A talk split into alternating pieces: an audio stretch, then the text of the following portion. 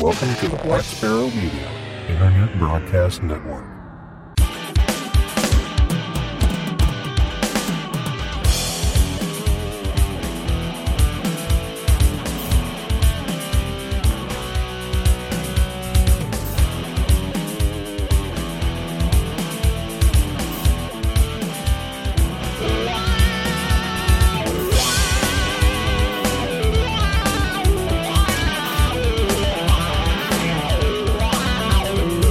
Listening to Linux in the Ham Shack. LHS is a podcast about Linux, open source, and amateur radio for everyone. Now, here are your hosts Russ, K5TUX, Cheryl, W5MOO, and Bill, E NE4RD. Well, hello everybody and welcome. You have tuned in to episode number 484 of Linux in the Ham Shack, the most terrific amateur radio podcast on the internet. And you have come to a weekender episode. And it's the 97. Is that 97 correct? Are we are we doing 97? I, believe, we are. so. Yeah. All right, so it's 97th edition of the Weekender, the one where the two people in the Missouri household have colds. So, and uh, Bill is apparently cold free, so that's good. And uh, we'll go ahead and introduce ourselves, and then we're going to get into our random topic wheel. I'm Russ, K5TUX. I'm Cheryl, W5MOO. And I'm Bill, NE4RD. All right, so without further ado, I've got the random picker wheel all loaded up with topics. I've randomized it five times, as I usually do. I'm hoping that my audio settings are the way they're supposed to be, so everybody can hear the little spinny noises. And I'm going to go ahead and click the button, and we'll see what kind of topic we're going to expound upon for the next 15 to 20 minutes.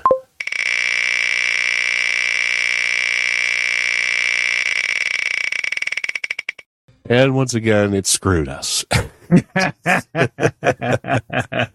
Oh, All right. Yeah, I don't know how we're gonna how we're gonna tackle this. I don't even know where to begin or why this was even chosen as a topic. But the topic is Windows versus Linux. Woo, Cheryl's out again tonight. Uh, why would you be out? You use both. I haven't used Windows in years. Yeah, you I'm gonna have to edit my track a lot. So Yeah, a lot of silencing. yeah, a lot, You lot gotta get a foot pedal for that, right? Yeah, I could I could just set myself up for uh, push to talk in uh, Mumble. That would, that would take care of that. But there's a bottle of cough syrup on the kitchen table. No, I'm not going to take any cough syrup, you know, because I'm going to I'm going to take my medicine, quote unquote, here after we get done with the show. I see. Get all So- medicated. Exactly. So I, I think what what I was thinking of because I think I put this in there, I, unless uh, I'm mistaken. But I think what I was thinking of is we would talk a little bit about the the finer points of Linux versus Windows, and also the drawbacks of Windows versus Linux, uh, where where the two meet and where they don't. Because Okay. uh, because uh, Windows, you know, obviously we we by definition give Windows a bad rep over here. So, um, but well, that's the assumption, right? right, I don't. I don't think we actually do. I don't I don't necessarily think we do too, but Windows does have some some good points, especially like WSL. So now you can run Linux on Windows. That's that's a good point. you know, it's funny. I've been using I've been using WSL as a terminal emulator, um, which which like Emacs seems like a bit of overkill using an entire operating system as a, as a terminal. But Yeah. you know what? It it works. So Yeah, I do it all the time. yeah, oh yeah, Like- Like literally every day, I'm inside a WSL running my projects. So, um, yeah, I, uh, I, I don't see a problem with it. Well, it's it's better than just firing up like PuTTY or or because if nothing else, you've got your entire environment there, so you can do way more than just uh, your your Vi session or whatever. So I don't know how do we how do we want to attack this? Um, yeah, that's, I guess it's a, a, a hard, uh, uh, uh, hard thing to, I guess, narrow down for us. What would we want to talk about? Software availability, maybe for ham radio specifically? Well, I actually, mean, why don't we we just, Why don't we just think of things like like that, like a topic, and then just Okay. hammer hammer on it for like thirty seconds? So, for example, software availability. you know, every Linux distribution, uh, pretty much without exception, has the ability to just pull packages out of a repo, and they've set it up sort of like a software store. So you can go, which which basically does the same thing. It's just one's GUI and one's CLI. So has Windows come up to par with the with the software availability? I mean, they have the, the Microsoft Store. Would you consider it equivalent? Not as good, you know? Um, I think for discoverability of software for at least ham radio, I uh, I would say that I've never used it for that. Um, however, I mean, I do have stuff installed from the store, like let's say Windows Terminal, which I absolutely love. Um, but like that's the only thing I actually ever use a store for, um, for, for finding software. But then again, in, in Linux, because I, you know, I don't, I don't really use this, the software center or software store or whatever you want to call it. Even Pop OS has their own little thing. What is that called? Let me hover Pop Shop. Um, uh, I know what I'm looking for. So I never, I never, I never use it to learn about something new. Um, and I most definitely wouldn't use the Windows app, the Windows store for that either, I guess. But then again, I'm not a, I'm not a newer user, so I pretty much know what I'd want to run in both, both environments, even for ham radio, you know, even looking for free software availability. It's, it's available in both. Um, but yeah, it's just looking at the stores alone. Um, I can't really. Uh, I mean, let me just bring up the store on my Windows PC. So I, I feel like see what it looks like. If we if we make the equivalency between the, a package repo and the Windows Store, the Microsoft Store, as as like a where you would find software from, then in the Linux world, I get my software 95% of the time from the store and 5% by going out to the internet and downloading something.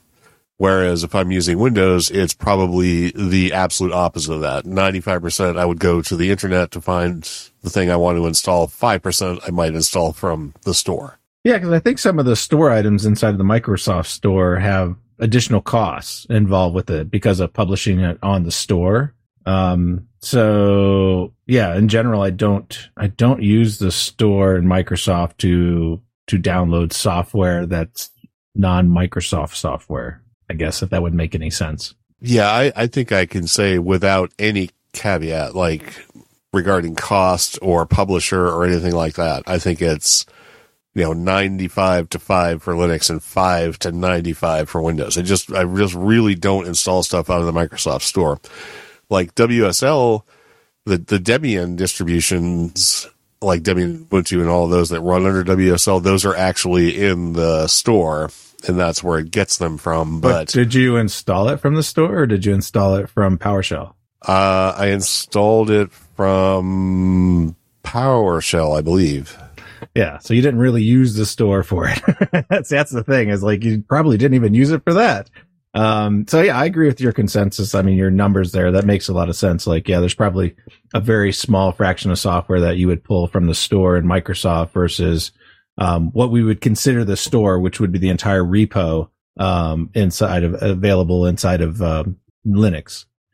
and right. of course, you know, there's no meta packages per se. I mean, I guess uh, PowerToys would probably be maybe one from the Microsoft store, but it wouldn't help you in the ham radio world for sure. There's no ham radio magic button that installs a variety of software to explore applications inside of our personal niche of space inside of the ham radio world. Yeah, I think the concept of, of similar software distributed by Metapackage is is absent from the Windows world. It's it's one installer, whether it's an exe or an MSI or whatever, to do one thing and not not give you the opportunity to install a category of software for sure. So I don't know what else. What about I mean, what about like the UI? I, I since since Windows 7, I, I've found the Windows UI plenty usable and certainly easy on the eyes.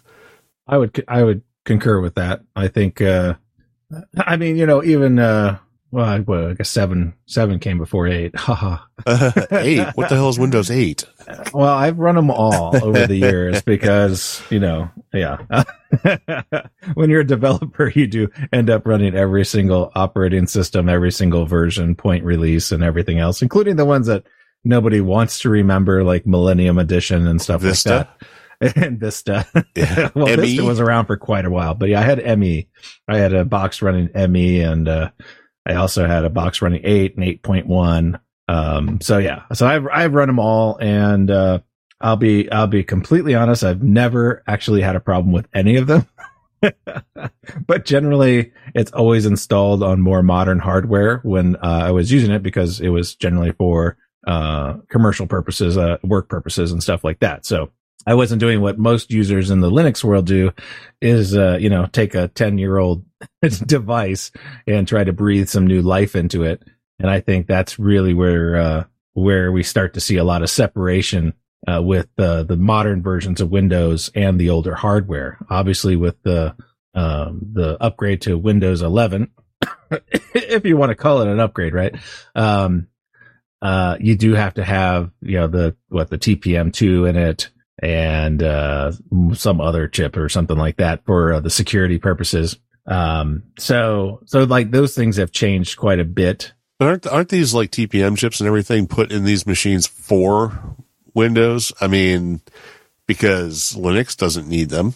Right, right. Yeah, I think they're specifically put in the machines for for Windows, but I mean, obviously Linux could take advantage of them for some purposes. I would assume. I would assume I don't know how they work as far as like if they're API accessible or if they're, um, you know, published as far as how how coders would use them because I haven't seen a Linux distribution that touts you know we support TPM two or or whatever. yeah.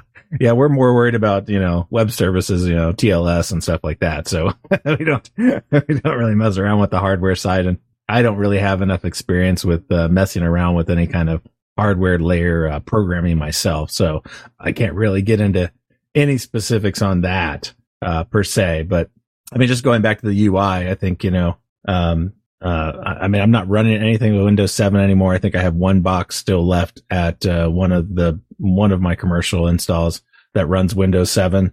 And it's only because, you know, just really haven't, haven't done anything with it. It has one task and it just runs it over and over again. And basically it's, it fires off, uh, uh, Excel stuff automatically.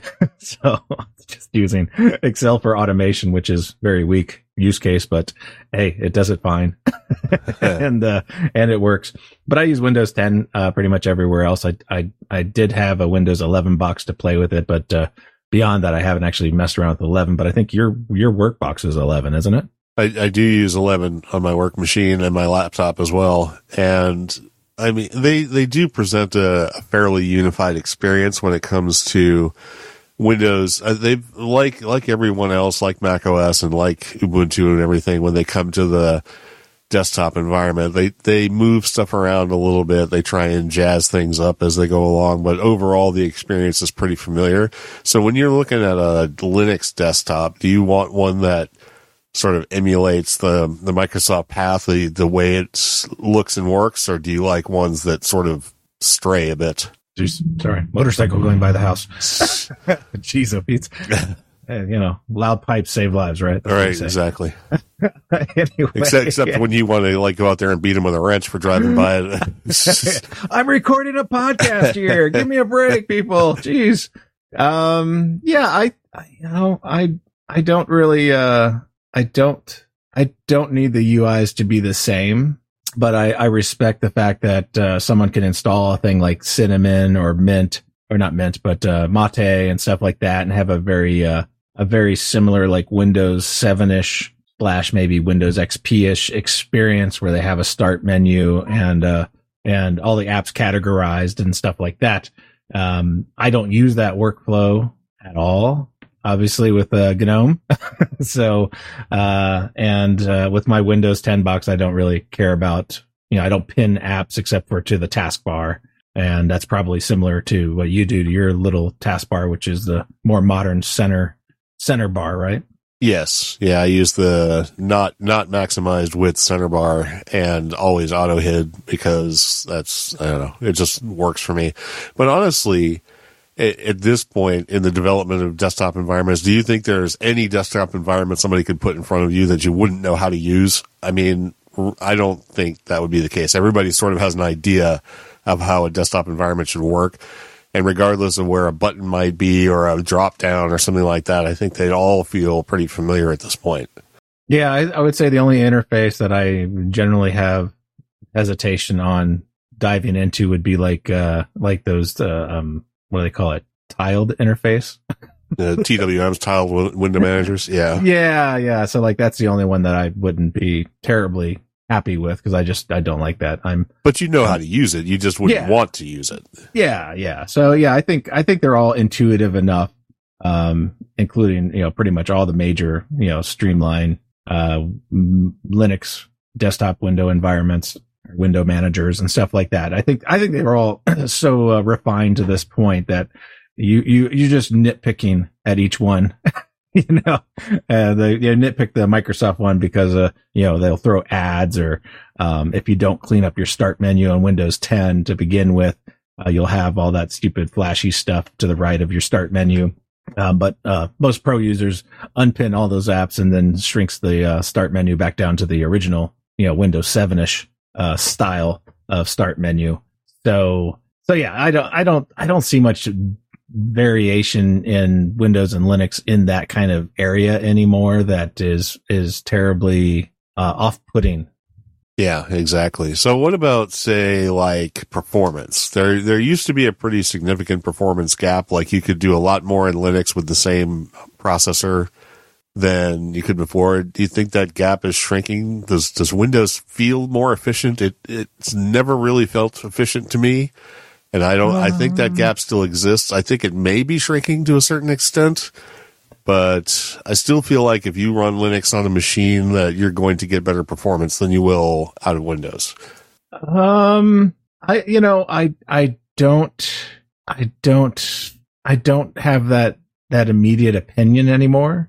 Um, I know like okay, so most Windows machines that are managed machines on Active Directory server have already uh, a slight delay to everything that has to run just because of of security and stuff like that.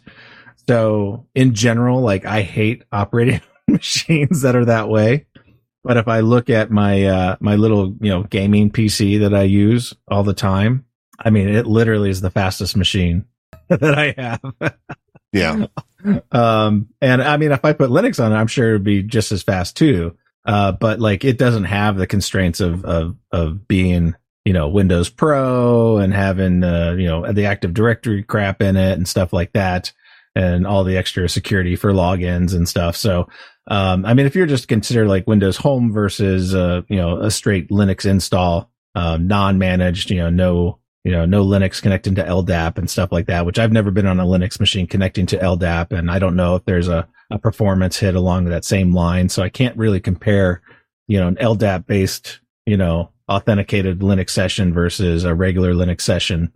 But I would say that they're probably equally as fast on the same hardware. It's, it's when you compare it to like running Windows on a very old machine, uh, to Linux on a very old machine. I think that's where you see the big performance jumps because Linux generally is, you know, is, is pretty much supportive of the older hardware and generally less, less weight but on modern, you know, newer hardware, uh, yeah, I mean, Windows 10 i- is is very performant, and Windows 11 is very performant. Again, So I'm going to go back to the idea though that that's because modern hardware is built for Windows, whereas Linux will just take advantage of anything you throw at it.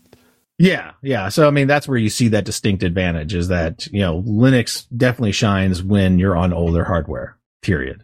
I, I agree wholeheartedly. So you don't you don't really feel like if if you're on modern hardware, you feel they they will run adequately or equally. Yeah, yeah. I would say they're they're they're pretty close. They're pretty close. I mean, what most people do to can you know compare them are generally you know running Steam games, you know, and they're running Proton versus a native, and uh there's tons, tons and tons of data on that stuff. And you can see that there's just very marginal difference between the two, depending upon like, you know, how, how complex the game is and stuff like that.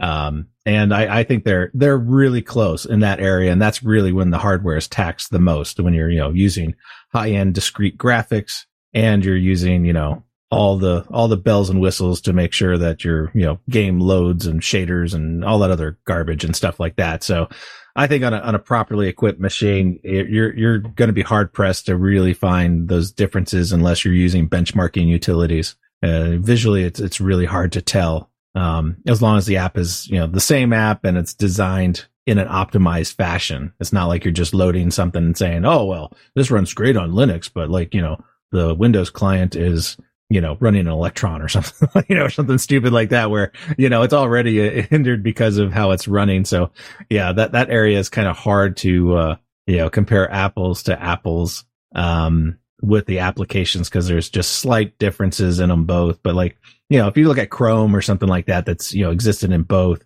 uh, yeah, they're both, you know, performant, you know, with rendering and, and stuff like that. They both use graphics acceleration and, they both take advantage of what they can in both environments. And, and I don't really notice much, much performance difference between the two on equal hardware. One, one of the places where Windows always seemed to shine was gaming because most of the games were written for Windows. And I don't know that Linux, I mean, we do have a lot of crossover now with Steam and, and some of the other engines that allow gaming on both platforms.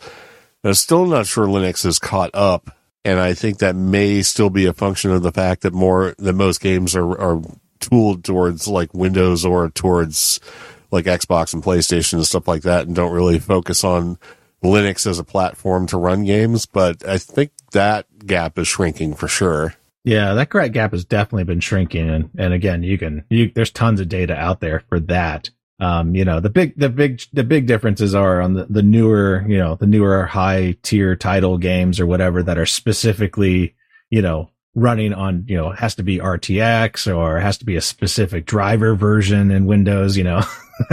I've seen some games not launch very well inside of Windows. and yeah, they, they typically don't run in, in Linux at all. So, um, but yeah, that's, you know, a very niche, uh, uh, area and, uh, you know, I would, I would not, not really recommend somebody switching to Linux to run games specifically.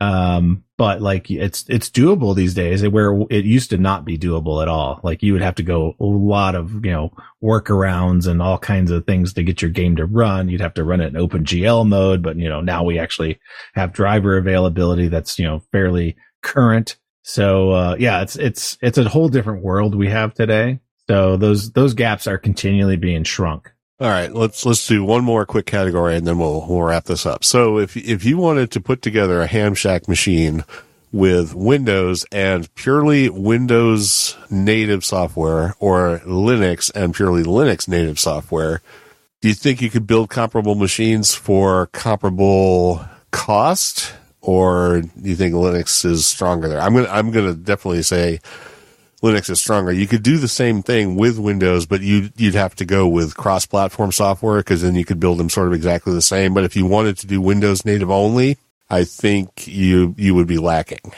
Well, I don't know. I mean, if you look at most of the software that we use, like you know uh, WSJTX, FLDigi, I mean those builds are are built uh, in both environments, and they both run very performant in both environments. Uh, some of the you know deviations, of course, are, are in logging just because there's not a lot of uh, cross-platform logging apps that people would generally use. Like if I knew I was running uh, Windows, I would probably go back to uh, you know DXKeeper for my logging software just because it's free and it runs really well and it's really uh, full featured.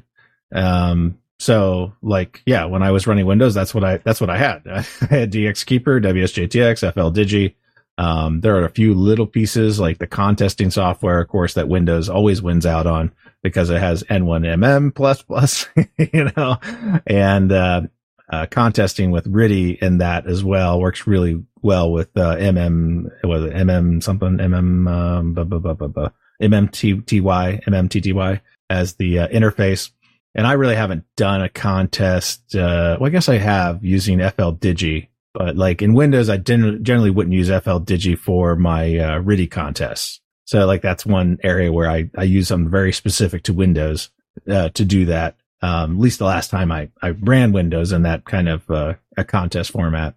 Um, but like I would say they're both very, very doable to have, uh, you know, free software in both that runs really, really well. It's not like I had to have to go out and buy, you know, a logging software, although they are available in, in Windows, you know, our favorite, favorite people to hate, right? or hate on, not really hate. I don't hate HRD. I just like hating on them because it's fun. yeah. it's a good software. right. Um, but like uh, if I were running Windows, I wouldn't use it. Uh, because I really like to DX keepers. So like I already have my favorite. So I never, never was plagued with, uh, that as a decision factor that I, oh, I have to have, you know, HRD, um, you know, inside my Linux install because I'm so in, entrenched in using it for everything else. So I never really got to that point, um, in, in the Windows environment, but I think you could build a station on both. And considering you generally pay for a Windows license when you buy a PC, um, you kind of that, that cost is negligible at some point. And if you go and look at uh, Linux specific machines and compare, you know, apples to apples to a Windows, you know, comparable laptop, you know, let's say compared to a System 76, um, or, you know, even the Dev One from HP, I mean, they're going to be similarly priced. There's probably not as much of a, a Windows penalty as there, there used to be. Uh, you know, I think only a few vendors still show that option. If we don't put Windows on there, you can save, you know, 90 bucks or something like that. Uh, but I don't think that's as common, uh, anymore. Yeah. I don't remember the last time I actually saw that as an option. It's pretty much just part of the cost and, you know, it is what it is. So you, you pay the Windows tax, even if you want to run Linux on your box. yeah. So the costs are going to be pretty negligible in that area. So, so yeah, I think, uh, you know, I, yeah, I, you know, Windows is fine. you know? um, it just, it they, just lacks the, the, the Libre part of free still. Yeah. So. Yeah. I mean, the operating system is something that, yeah, you can't, you are kind of locked into that ecosystem. Um, but you do have availability of software, which is nice. Um, yeah. Yeah. Yeah. I don't, I don't, I don't know really much, uh, much more to say about that specifically because, you know, they both you could you could put an adequate ham station together with both with very little little extra cash. Yep. All right. So there we've we've decided that Windows and Linux are equal. Except of course for that that big thing about software freedom. You know, there's there's that huge thing that uh, looms over the whole discussion that we will continue to talk about for for many years to come. I'm sure until Windows is open source.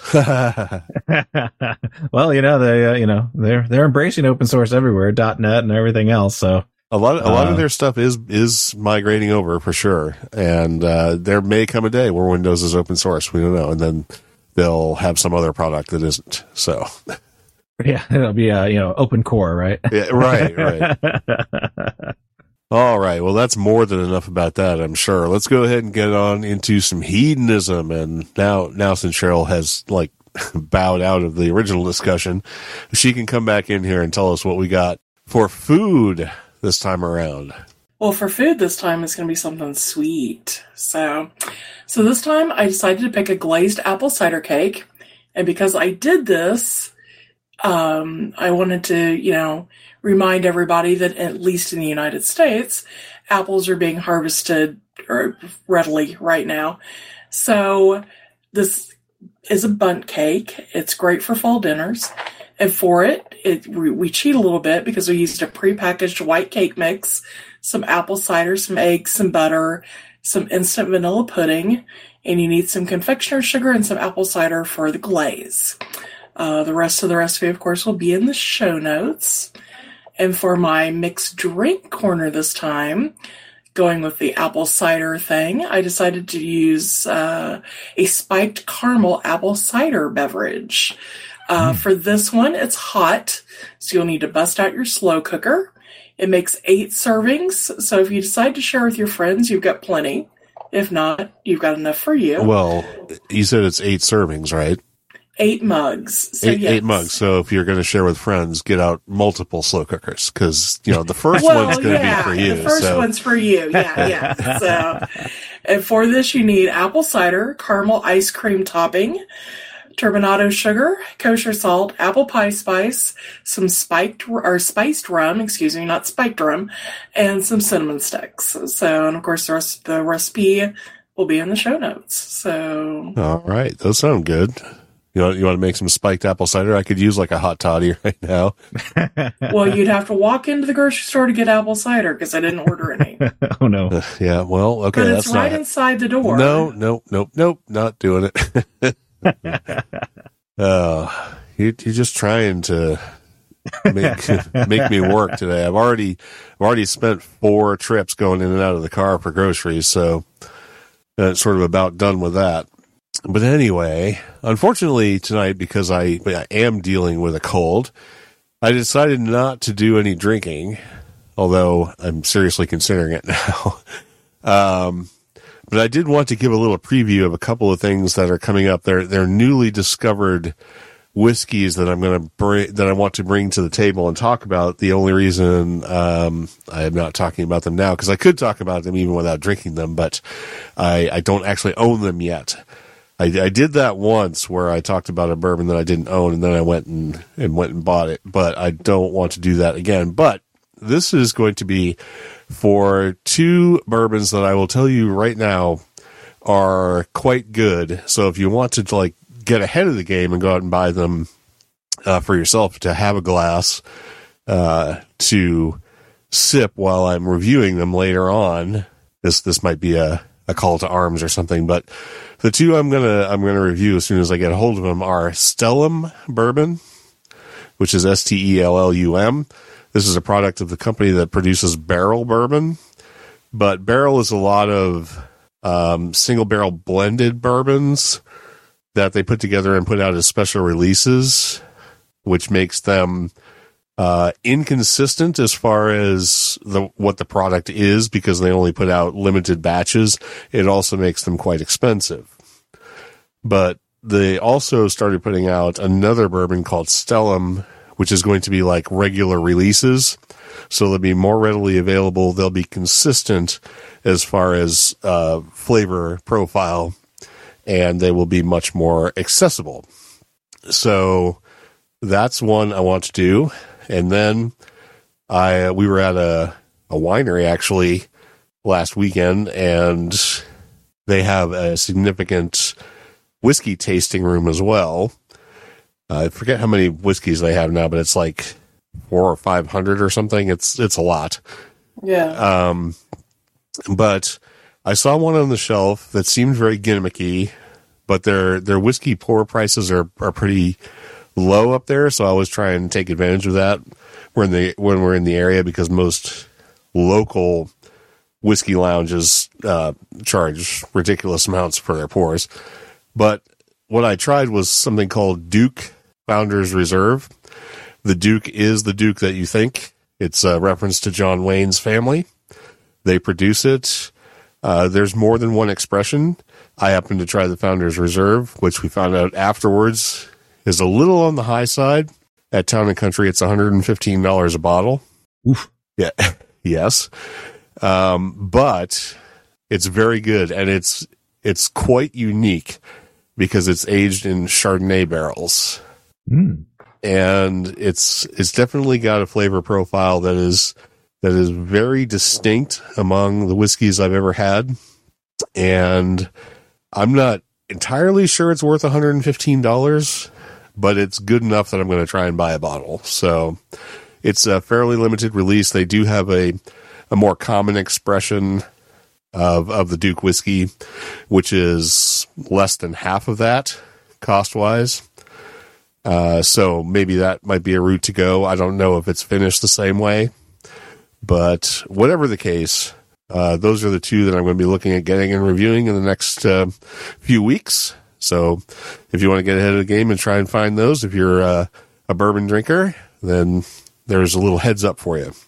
And uh, we'll send it over to Bill to see if he's got anything.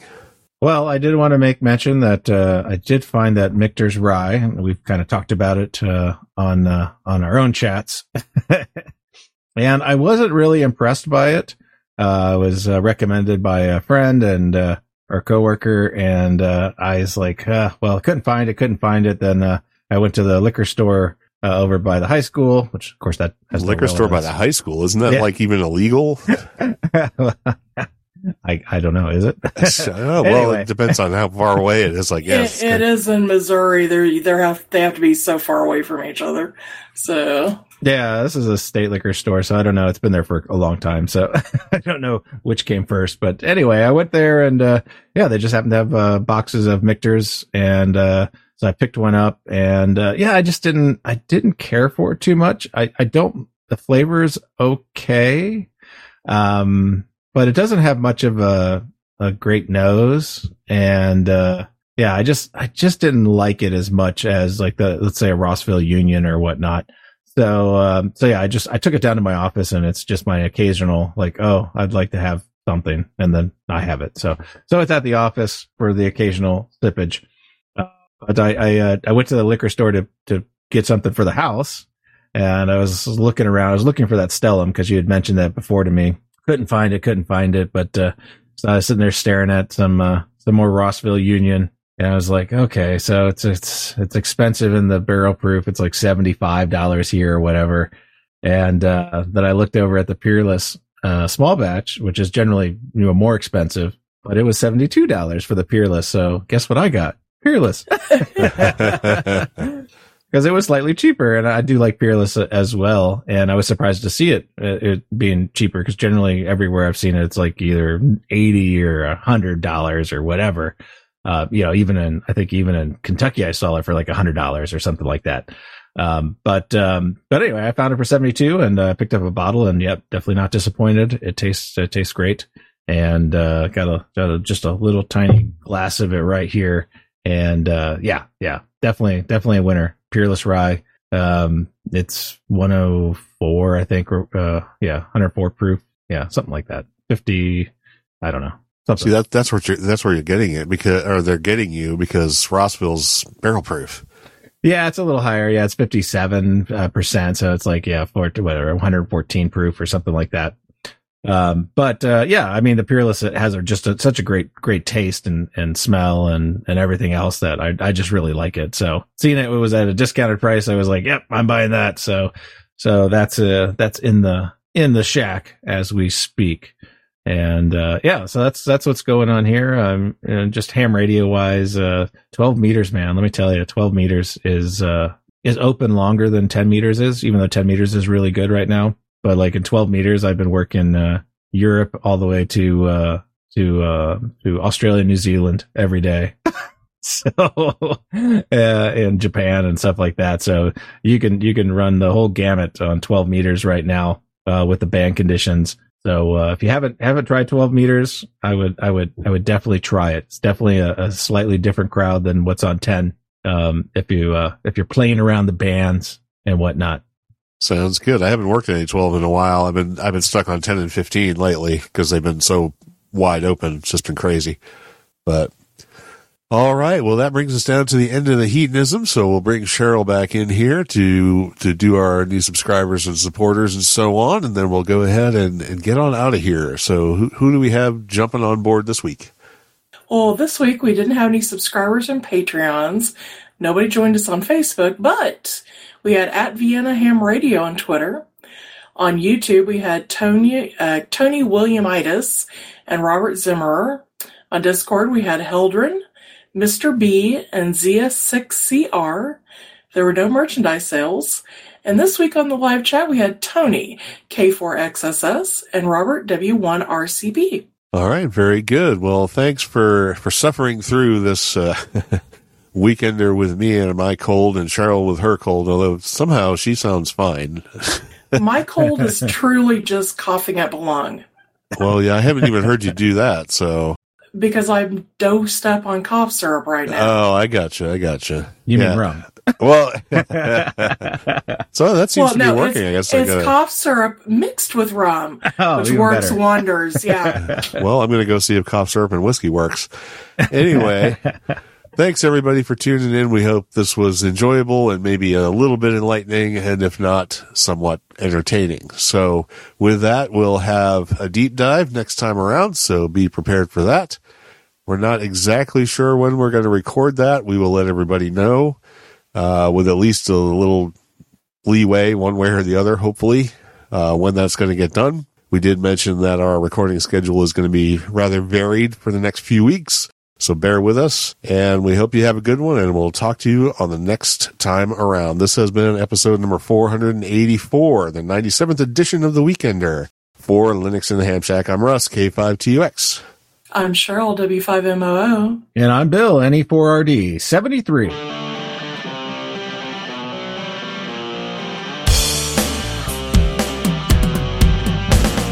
Thank you for listening to this episode of Linux in the Ham Shack. LHS is a community sponsored podcast. Our website is located at lhspodcast.info. You can support the podcast by visiting the LHS Patreon page at patreon.com stroke LHS podcast or by using the contribute list on the homepage. We have a presence on Discord, Facebook, IRC, Twitter, and YouTube. You can also drop us an email at info at lhspodcast.info or leave us a voicemail at 1 909 LHS Show. That's 1 909 547 7469. Visit the online LHS merchandise store at shop.lhspodcast.info for fun and fashionable show themed merchandise. Until next time, remember to always heed your hedonism.